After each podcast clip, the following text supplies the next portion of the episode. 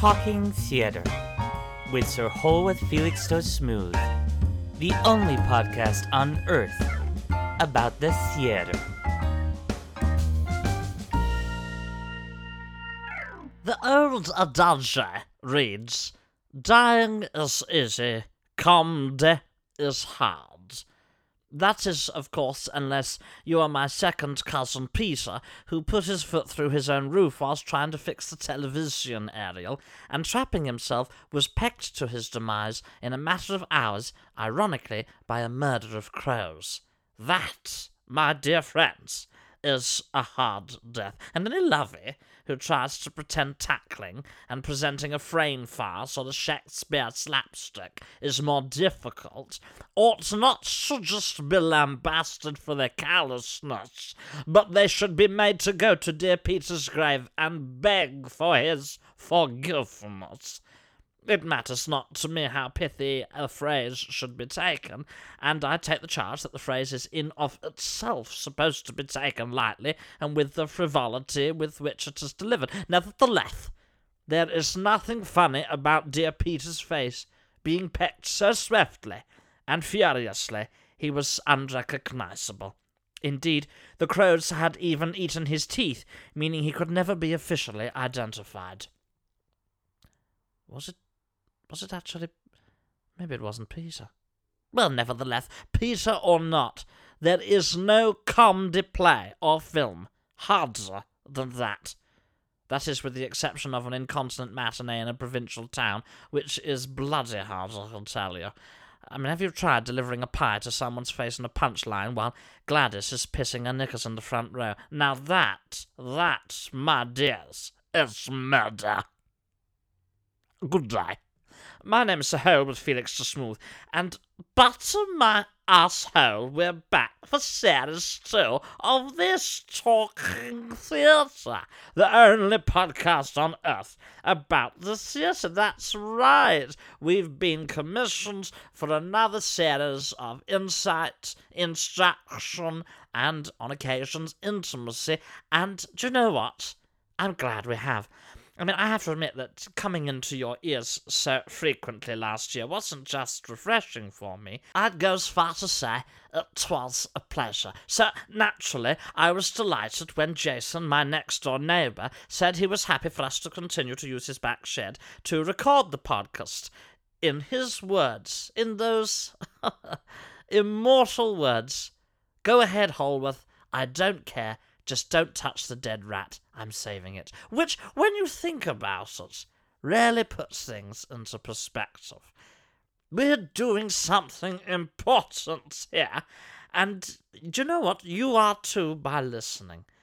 It's a lazier kind of importance for you. We're like a symbiotic animal.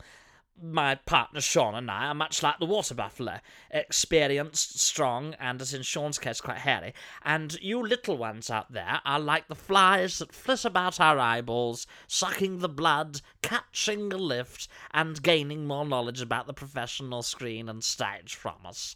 Like flies, you can also be very annoying, especially when you write in with stupid questions, or tell me that I've made a factual error, or that I'm being offensive. Be under no illusion, you little flies. I don't mind the odd suckle from one of my eyeball capillaries, but if you write in with a load of what I would call fucking shit, then I'm quite happy to swish my buffalo tail and bat you into the mud before bringing my hoof down onto you to crush you utterly. Sean and I did once actually consider getting a water buffalo for the menagerie that we have, actually.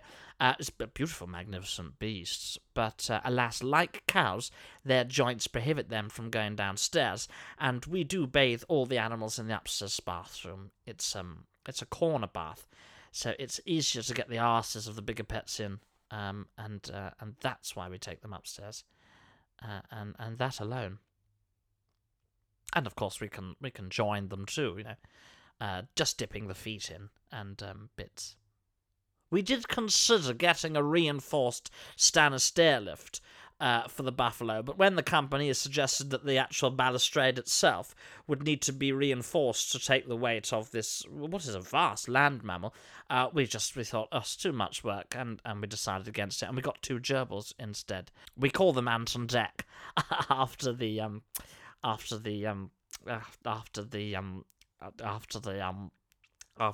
singers. So anyway, here we are with Series 2, and I'm delighted to say it focuses primarily on Jean. Now, Jean is, of course, my Moldovan hairdresser, and a lovely man he is too. His quick back and sides for £3.50 is a bargain at that. But, of course, the Jean I'm talking about relates to the categorization of films and plays. So we'll be taking a look into all sorts of different areas, from comedy to tragedy, from horror to pantomime, all the while looking into their origins, saying how they fit into the industry today, and for the budding students out there, how you can get into them, physically get into the genre. It sounds almost preposterous, doesn't it? But people do it. We will, of course, make an exception in terms of talking about how to get into the genre when it comes to the episode of pornography, which, to be fair, it should be fairly clear how you get ahead in that, several in fact.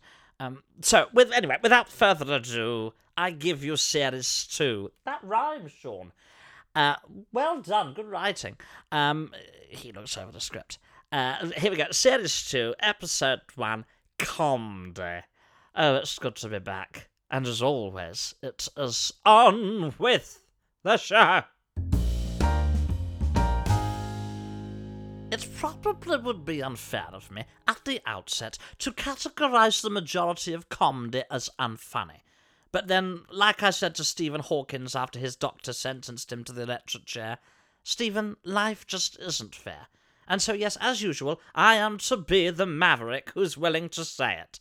Comedy, comedians, and especially lady comedians, are just not funny. In fact, they're often the very opposite.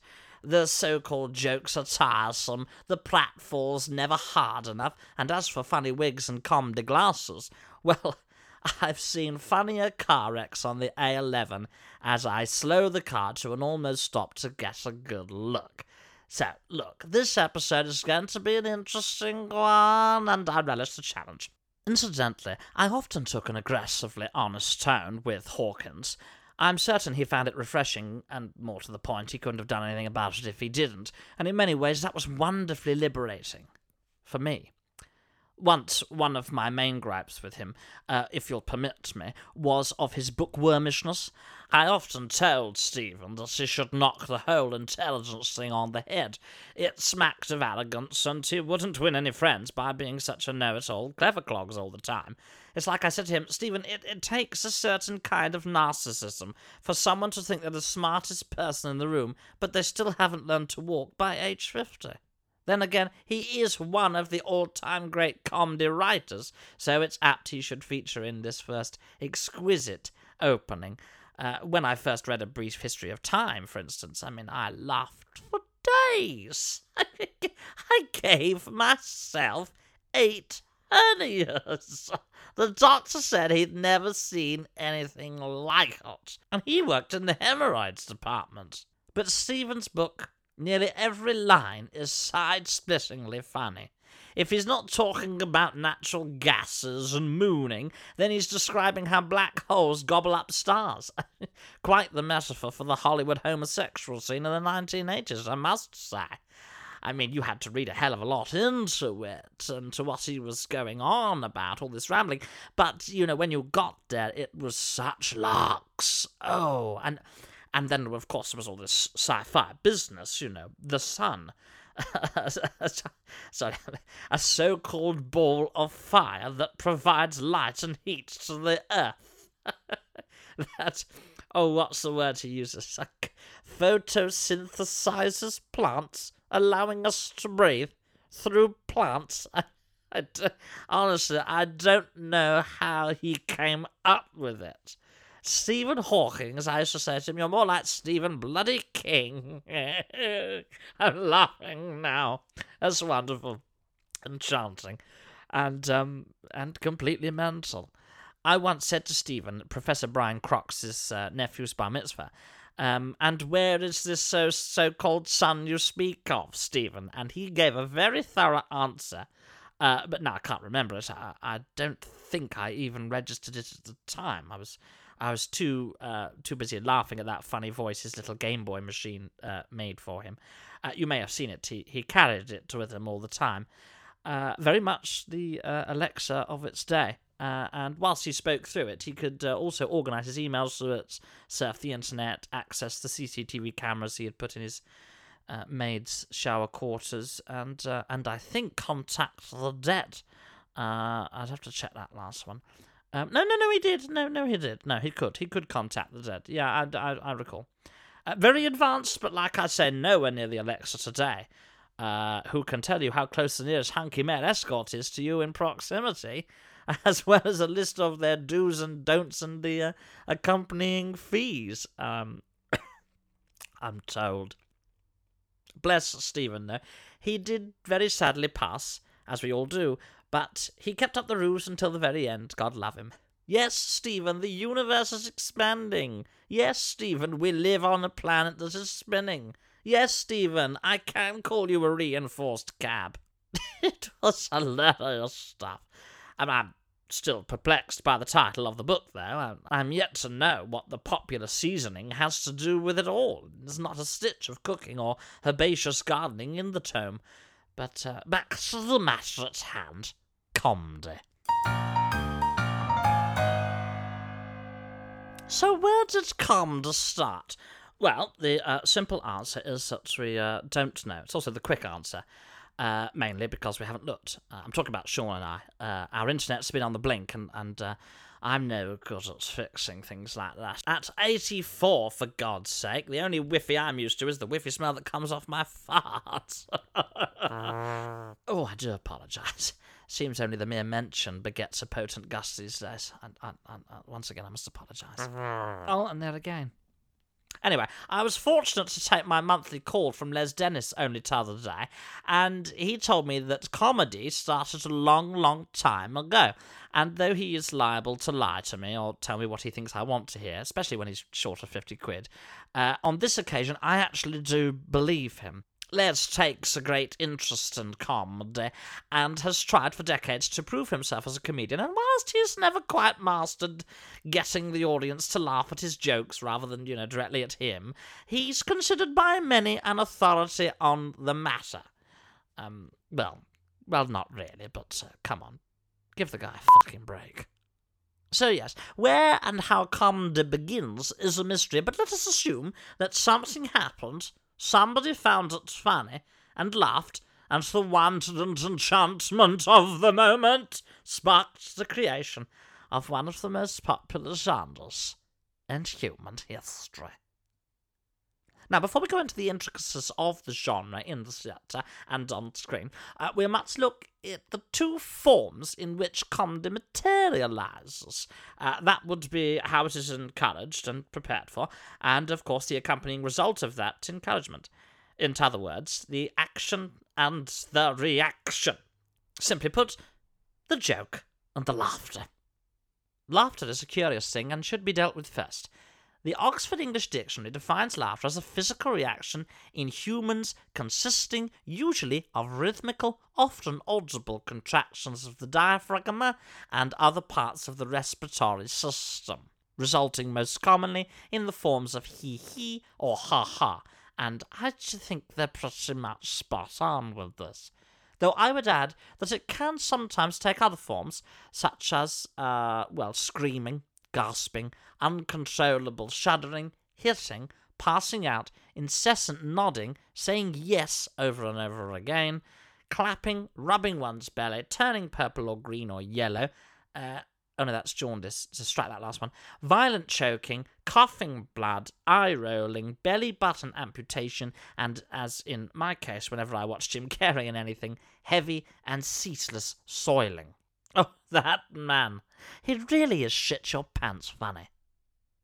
It's not really understood why we laugh. According to scientists, it's involuntary, but according to my great-grandmother, it was the devil. So, you know, with such an array of opposing views, it's hard to settle on who is right. All I do know is you can't officially call something comic or of comedy without it. I think it's important to say that there should be a mixture of symptoms, though, not just one. I once assumed John Cleese was laughing when we watched The Life of Brian together in his basement. Turns out he really was just choking. And as he said to me after, I wouldn't be laughing when Idle was on screen, or Palin. Bunch of wankers. He doesn't mince his words, John, and if he did, he'd just make big word balls out of the mince and fling them at people he hates. So, laughter, yes, you know, it goes hand in hand with comedy, but to get it, we must look to the bringers of it and study the art of the joke.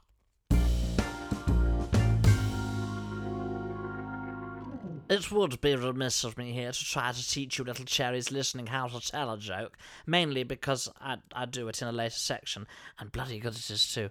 Now, a good use of time here would be to go over some of the more popular jokes to give you an impression of the sort of thing we're talking about when we mean comedy.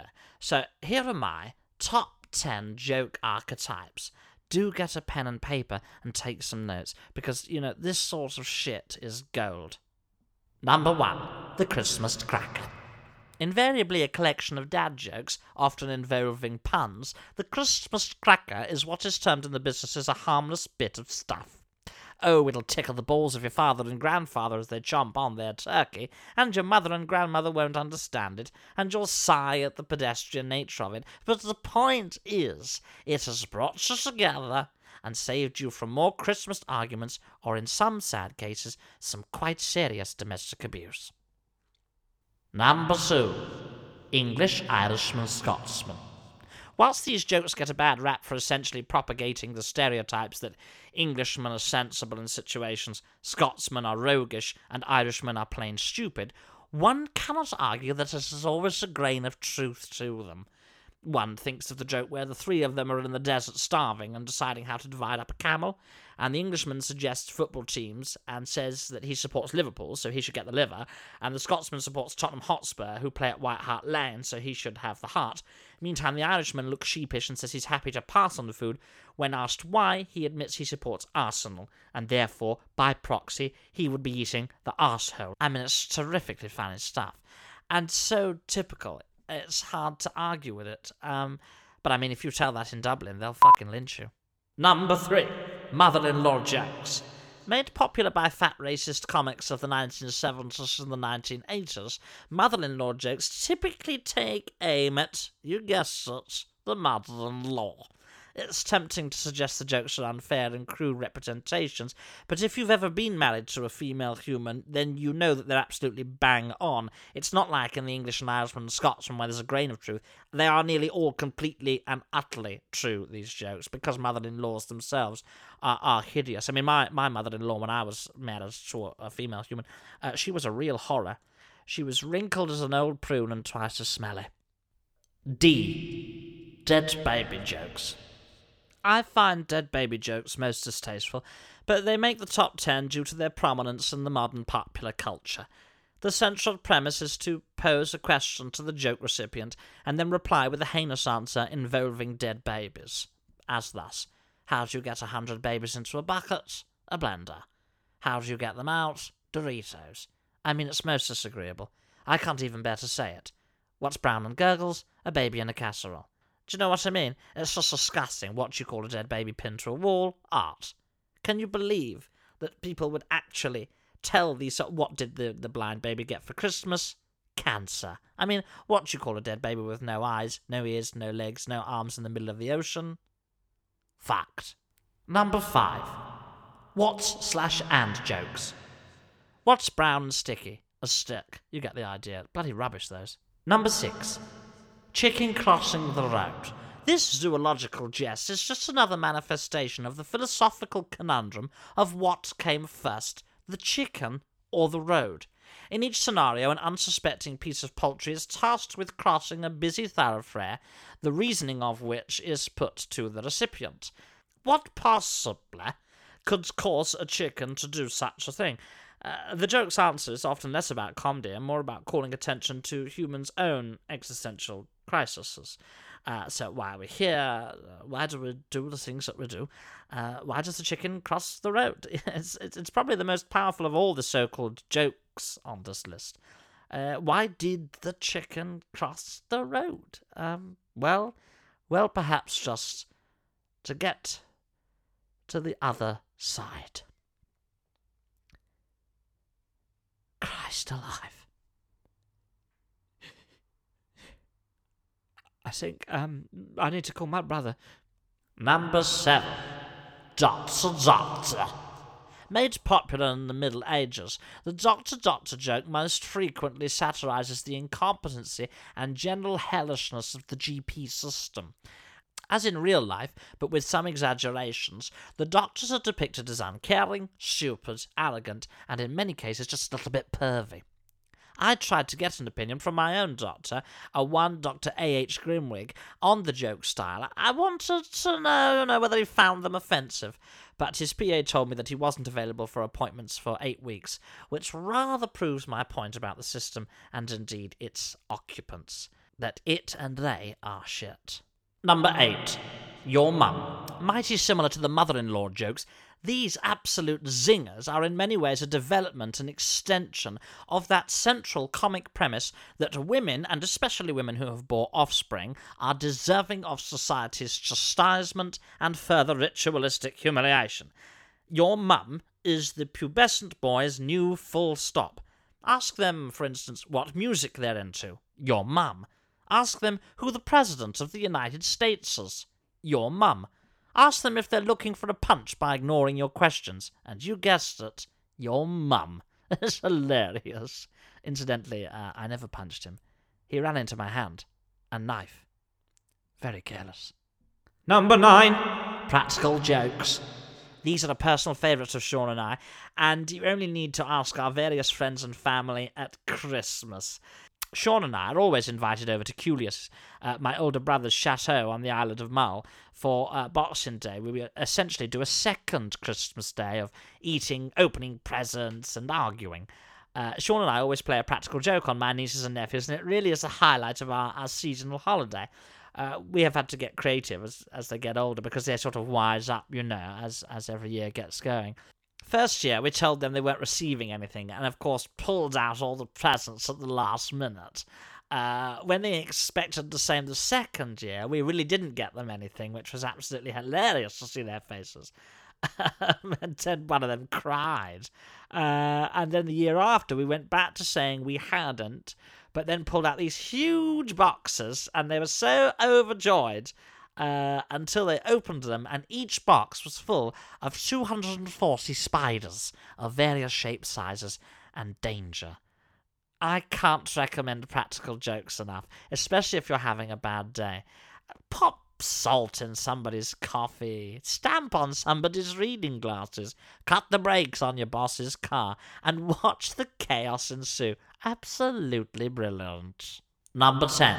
Knock, knock. The knock-knock joke really is the king of jokes, and I can hardly forbear describing it, in case I laugh so hard I you know the rest. The central premise is of a mysterious person who comes to the door of the person you're telling the joke to. There is a rappity-rap-rap-rap on the door, and then the mystery person is revealed through clever wordplay, as thus. Knock-knock, who is there? Joan who? Joan of Arc. That's hilarious. Imagine it. Joan of Arc stood at your door. Hilarious. All burnt up, no doubt. The comedy of the situation in these rappity-rap jokes is in the lunacy of the person or the thing at your door. As thus, knock-knock, who's there? Mary who? Mary the Queen of the Scots. The Mary Queen of Scots. I mean, I'm crying with the laughter here. Priceless. Of course, sometimes they even incorporate the who to add to the wordplay. As thus, knock-knock, who's there? Doctor who? Yes, that's right. You're listening to Talking Theatre, the only podcast on earth about theatre. Next up, we'll be asking a series of questions relating to the topic of this specific podcast, because if we answered any other questions, like, what is the state capital of Kansas? It's Topeka. Then that would be irrelevant and boring to listen to. No, we'll be asking the important questions, like, comedy. What's that got to do with theatre? Comedy. Will they ever use it in films? They say laughter is infectious. Well, if that's true, can it kill me? If it can, should I try to kill it first? What if it resurrects and wants to take revenge? Should I hide from it, or try to kill it again, by magical means? If I choose to hide, does that make me a coward if I do? I'll be answering some of these questions, and ignoring some of the others, mostly the last few. Sean was really struggling this week, so I do apologise. But not before we have a word from this week's sponsors.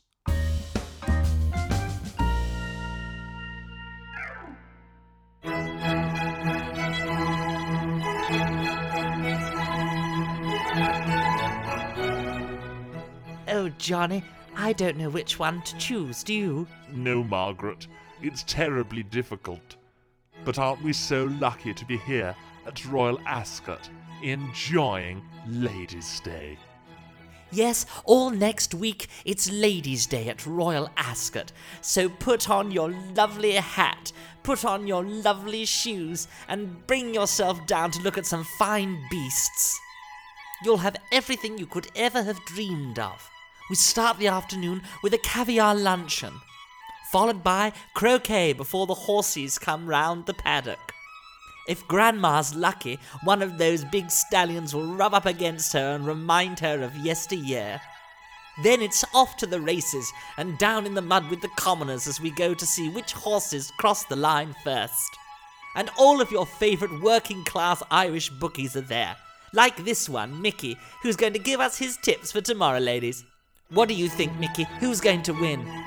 Well, I'm at one of the answers.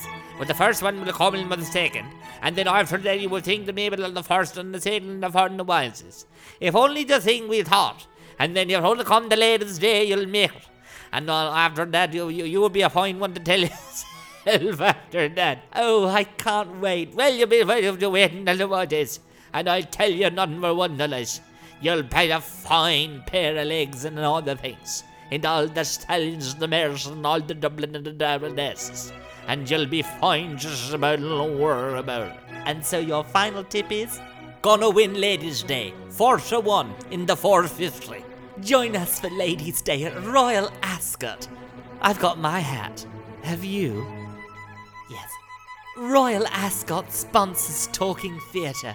The holy child of pilot chases, and the only one from the sponsors talking days. The only one and the only one in the world that does the theatre. On the Peggy's now. Funnily enough, it was Noel Coward who first insisted I see a doctor about a lump I found in my left testicle in 1969. A production of his musical Sail Away was playing at the Savoy at the time, and I was in attendance every night for 4 months. He very shrewdly picked up on it, and when he inquired, I told him about the lump, and that I had also heard it on good authority, that laughter was the best medicine, and so by being in attendance so frequently, the audience's laughter might zap the cancer like a spot of radiotherapy, only with less side effects and a great deal more fun, it has to be said. He told me, though, that what I'd been told was more a pithy turn of phrase than certifiable treatment, and so that I'd likely given the cancer ample time to take my glands whole, and that even as I was stood there with him, it was most likely the malignant disease was moving through my endocrine system to the brain, where it would surely finish its journey and finish me off. He had such a way with words. I think if he'd put it any other way, I'd have failed to see the funny side. That wasn't my first encounter with Noel, of course. I was very used to tripping over his legs in public toilets. At least I think that was him. You can't always tell. I'm tempted to say it was a different time, but I'm not sure we've outgrown such degradations. Sorry, that's a typo. That should say decadences. Perhaps it's dalliances. Anyway, why am I talking about snow? Well, if you're really asking me that, then you ought to take your headphones out and put your head in the blender, because I don't know what use that brain is of yours. Noel Coward is the first known playwright who used comedy in the theatre. And by that, I mean he is the first playwright to get laughs in a theatre. And I mean real laughs, not the sort of, it's a clever pun, and I get it, aren't I, the playwright smart, let's all laugh at how clever we are, not that sort of terrible theatre. No, not that. Real, genuine laughter at the action that is taking place on the stage.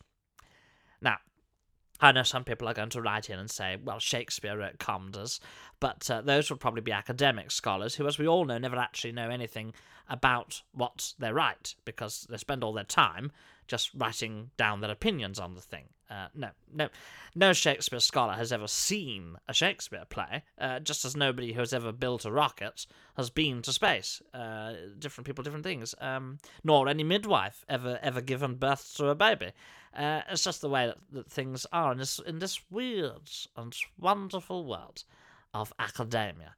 Of course, people may also cite Oscar Wilde as well, but I'm afraid his conviction for very blatant and aggressive homosexuality, when it was against the law, renders him a criminal, and I have a policy of not acknowledging those with any kind of record on this podcast, criminal or otherwise.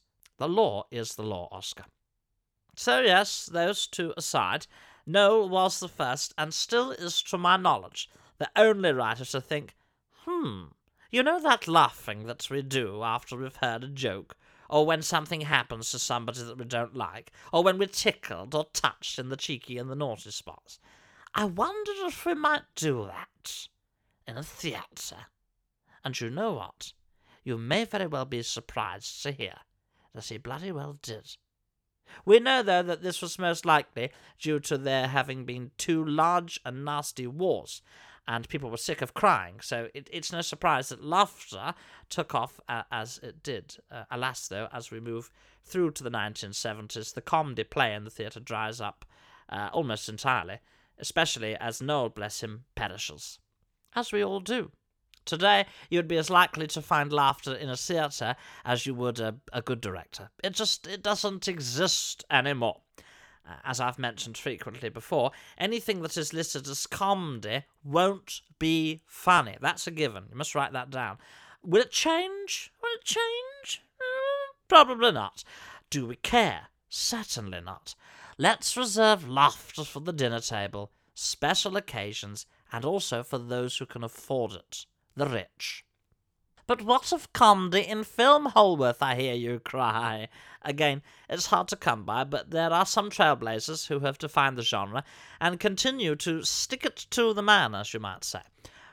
One thinks of the great Eddie Murphy, who proves that comedy is best achieved when one actor plays as many of the characters as possible, in turn making each and every one of those characters as easy to understand as possible. It's very much about making the performance as big and one-dimensional as you possibly can. Doing a funny voice, or wearing a funny wig, or doing a funny voice, wearing funny glasses, or doing a funny voice, as he so often does, wearing a fat suit, and he also does a funny voice. That's absolutely hilarious. If you can make it as simple and as broad as possible, then it gets to what comedy should really be about, and that's money. I know I'm somewhat biased, as Eddie is a godchild of mine, but I hope it'll assuage anyone's misgivings to know that, whilst I think he is an overachiever in his field, I loathe the man personally. He really is abominable. And what he did to Melanie B from the Spices Girls is an absolute disgrace. The lady is an angel. She's a bit much for some people, but she's an angel nevertheless.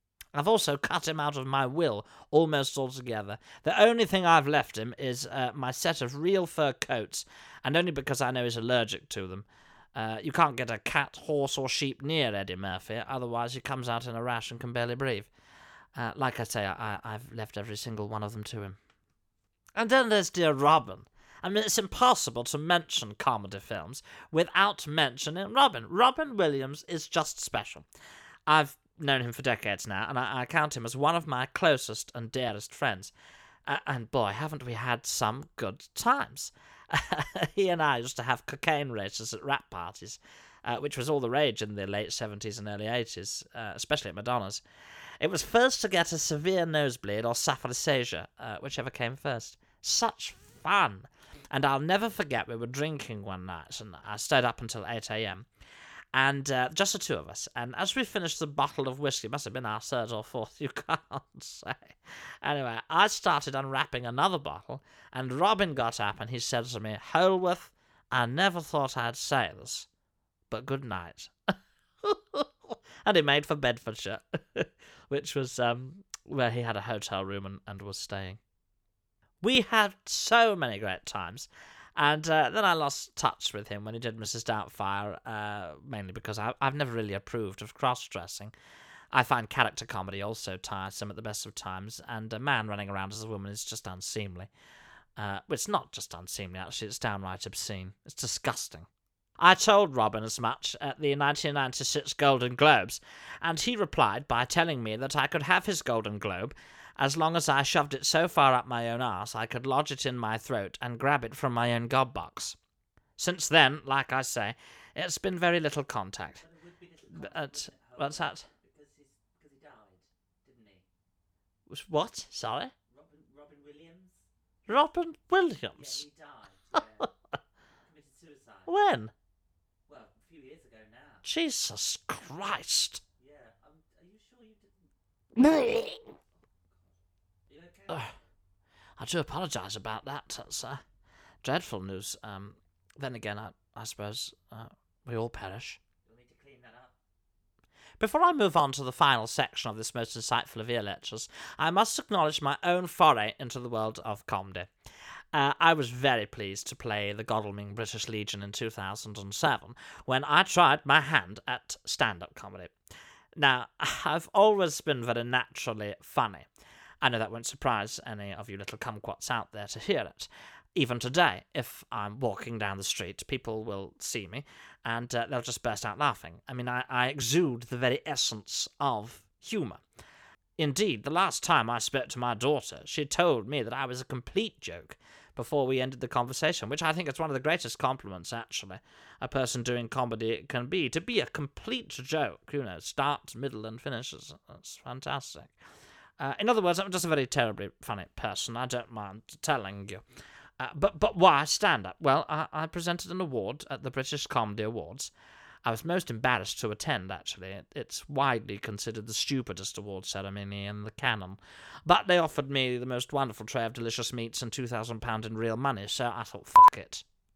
Anyway, whilst I was there, I bumped into Peter Kay, who mentioned off the cuff that he thought stand-up was the hardest performance ethic going. I was taken aback, and more than a little offended at this, and told him that nothing compares to the inner strength needed for a Prospero or a Lear, and that he'd struggled just negotiating a stage gun with the weight he was carrying, let alone climbing the back stairs with the body of his dead child in his hands for the finale. I mean, he didn't take to this, and he called me a name which I won't repeat, but let's just say it rhymed with clucking runt. And what then ensued was a serious exchange of thoughts, words, and occasionally blows. It got so heated that Lee Evans had to step in to calm us down. Anyway, it ended up with Peter challenging me to try stand-up to prove I could do it, whilst I challenged Kay to a single performance of Hamlet with him in the titular role. He, of course, began laughing at the word titular, and I explained what it meant. He then tried to tell me that he was making a pun. I said, no, I know it's a pun. I know it's a pun. It's just a stupid one. And I just want you to know exactly what the word means, and that a pun at this moment is misguided, and that I don't find you funny. Then I called him a name, which I won't repeat, but let's just say that it rhymed with shatfit. After we went back and forth with a few more names, such as Whacking Fanker, Hick Dead, Bat Fasted, and Told Wat. Both of us then agreed to let things go, and we went our separate ways. Well, the occasion was organised, and I found myself giving an hour-long set at the British Legion only a few weeks later. under the instruction of Ken Dodd, the most important thing for me to do, and these were his exact words, was to bring the house down. As such, I planned for a series of mother-in-law jokes before organising a practical joke which involved the entire venue being brought down using a series of light explosives. The night turned out to be a mixed bag, admittedly. Whilst the jokes themselves went well, the end was less of a success. I'm not sure anyone in the audience really found being pulled from a collapsed building by the local fire brigade very funny.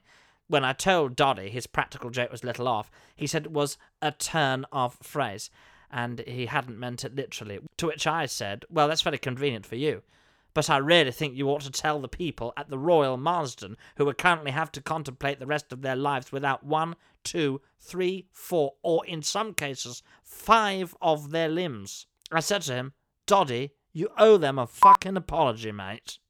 Kay, meanwhile, performed Hamlet at the Barbican for one night only, and to be fair to him, I thought his performance was fairly accomplished. That might just be in comparison to his comedy, though, which I've never understood, mainly because he and nearly everything that he talks about is north of the M25, and I have no understanding and hope never really to understand what is in the upper regions. I think what I learnt, though, was that comedy is really tremendously easy, but not particularly important. I wouldn't bother with it, personally.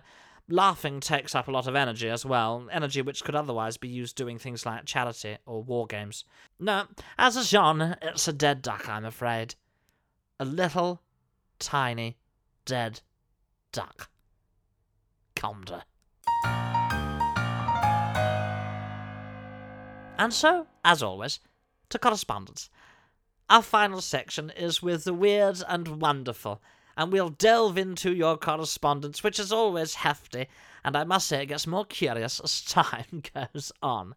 We do only ever answer one letter as par for course, but we thank you for the gifts. Oh, we thank you for the gifts, including this week, 3 bags of Asda shopping left on my neighbour's porch. There was a little note with it. I've not seen or heard from Marjorie in weeks, which is unusual, my neighbour on the left. But then what can one expect from a 98-year-old? I thought better than to knock and check, but I think it's safe to assume that the items were for us. This week, Karen Garum, 52, from Durham, writes in with a very curious question indeed. Hello, Karen. She writes, Dear Sir Holworth Smooth, can I start by wishing you a Merry Christmas and a Happy New Year, and thank you for the first series of Talking Theatre, the only podcast on earth about the theatre, which I found to be most informative. I've always thought show business was a fickle industry full of loony lefties and downright bastards, whose programmes I like, but whose lifestyle choices I don't. You can imagine then how pleased I was to find my assumptions well-founded and confirmed in your various stories and general insertions. When I received your advertisement email telling me the first episode of Series 2 was on comedy, I was nervous and had misgivings, which compelled me to pick up the ballpoint and to write to you. You see, I don't know about you, but I feel like you can't laugh at anything these days. It's as if we've all lost our sense of humour. According to the woke generation, it seems as though one isn't supposed to laugh at Delboy's Cockney French accent anymore, or David Walliams' hilarious portrayal of a fat black woman, or misguided transsexual. Soon we won't even be able to laugh at Mr. Bean's autism. What is the world coming to, Holworth? Can we not take a joke anymore? Yesterday, an old man fell over outside the shop I was in, and I can't tell you how funny it was. It sounds it. It really does, Karen. Of course, one tries to stifle one's laughter, especially when he's bleeding out so profusely and you worry he might not make it. But that doesn't stop the fact we all find the odd fall funny, fatal or not. So I have no question, but more a request. Will you stand up for the little people, Holworth? Will you decry this PC nonsense once and for all? I fear if people like you and I don't speak out, then we'll never laugh again. If you think I'm being racist, homophobic, transphobic, sexist, or ageist, then please know that I have a black trans female friend who is 80. It's time to let people have their own thoughts and do their own things. Whatever happened to civil liberties? At the same time, though, I do think people singing about racial politics on reality television is dangerous, and it's not the right place to do it. And queer drag dancing on primetime TV is also wrong, and my grandchildren shouldn't be subjected to it. It's time, as I've said before, Holworth, to stand up for the little people. With warmest regards, and in Jesus' name, Karen Garum, 52, who is a paediatric nurse from Durham. Oh, Karen, thank you for your beautifully put correspondence. And, of course, the Kitchen 1986 postcard with a picture of the cast of Dallas on it, which you have written on. Thank you also for the T-shirt. I will decline your request to wear it for a picture, whilst I encourage you to fight for free speech and would always defend your right to it.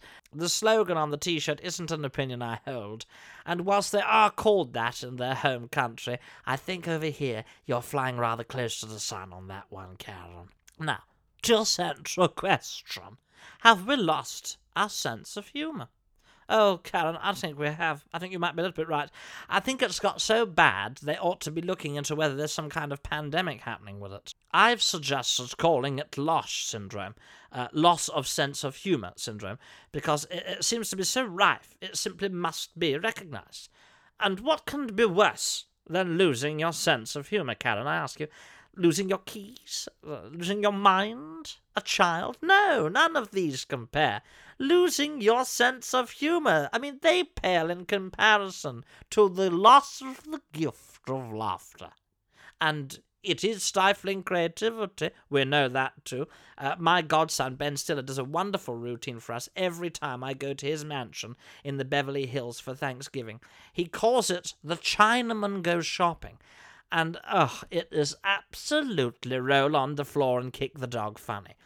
But could he do it on YouTube? Could he do it in a movie? I severely doubt it. People call it bad taste humour. I mean, I'm not sure I could recognise bad taste humour if you dressed it in a coat made of dead babies and had it singing a racist football chant to me. But I think Karen Garum, it's gone further. This is about a general gagging of people, is it not? Is it not? And not in a good, unusual way like, consensual copulation or the torture of terrorists. No, this is a generation of troublemakers, and it must be said, trying to deny our past and stifle our civil liberties. They've even started pulling down statues now, it seems. I mean, a perfectly good bronze statue. Yes, okay, fine. The man was involved in a little bit of slavery and, a lot of untold misery. Yes, he was. I'll give you that.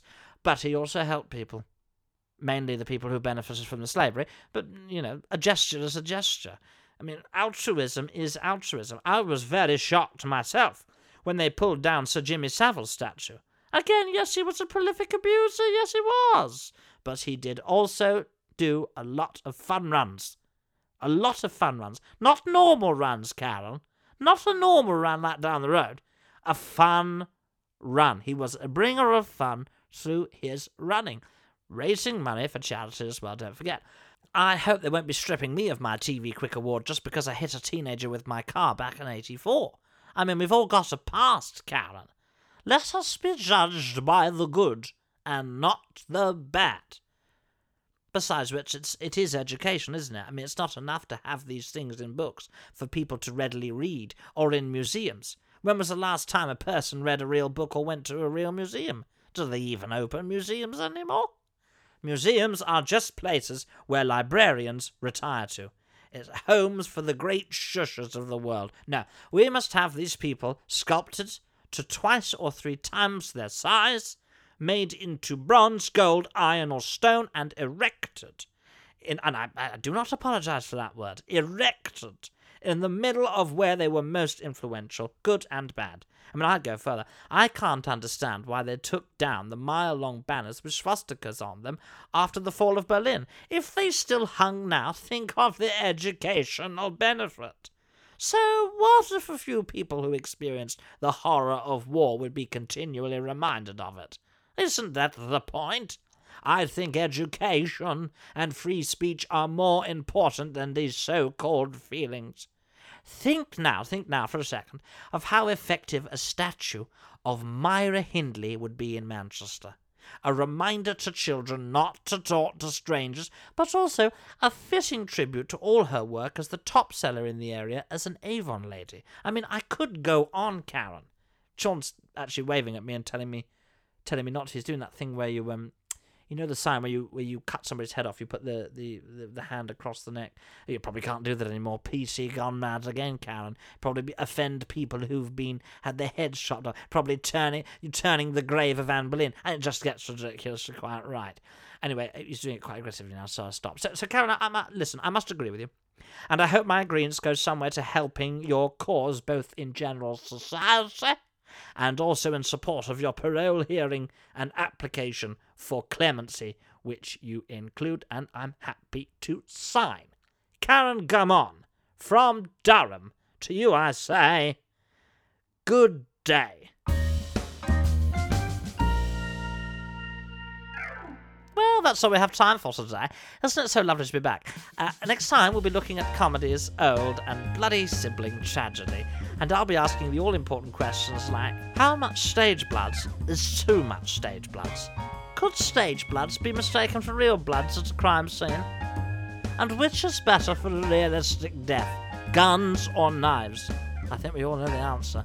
Guns for speed of death, knives for maximum impact. That's stage and screen and real life too. You've been listening to Talking Theatre, the only podcast on earth about the theatre. And so to you, I say, good day.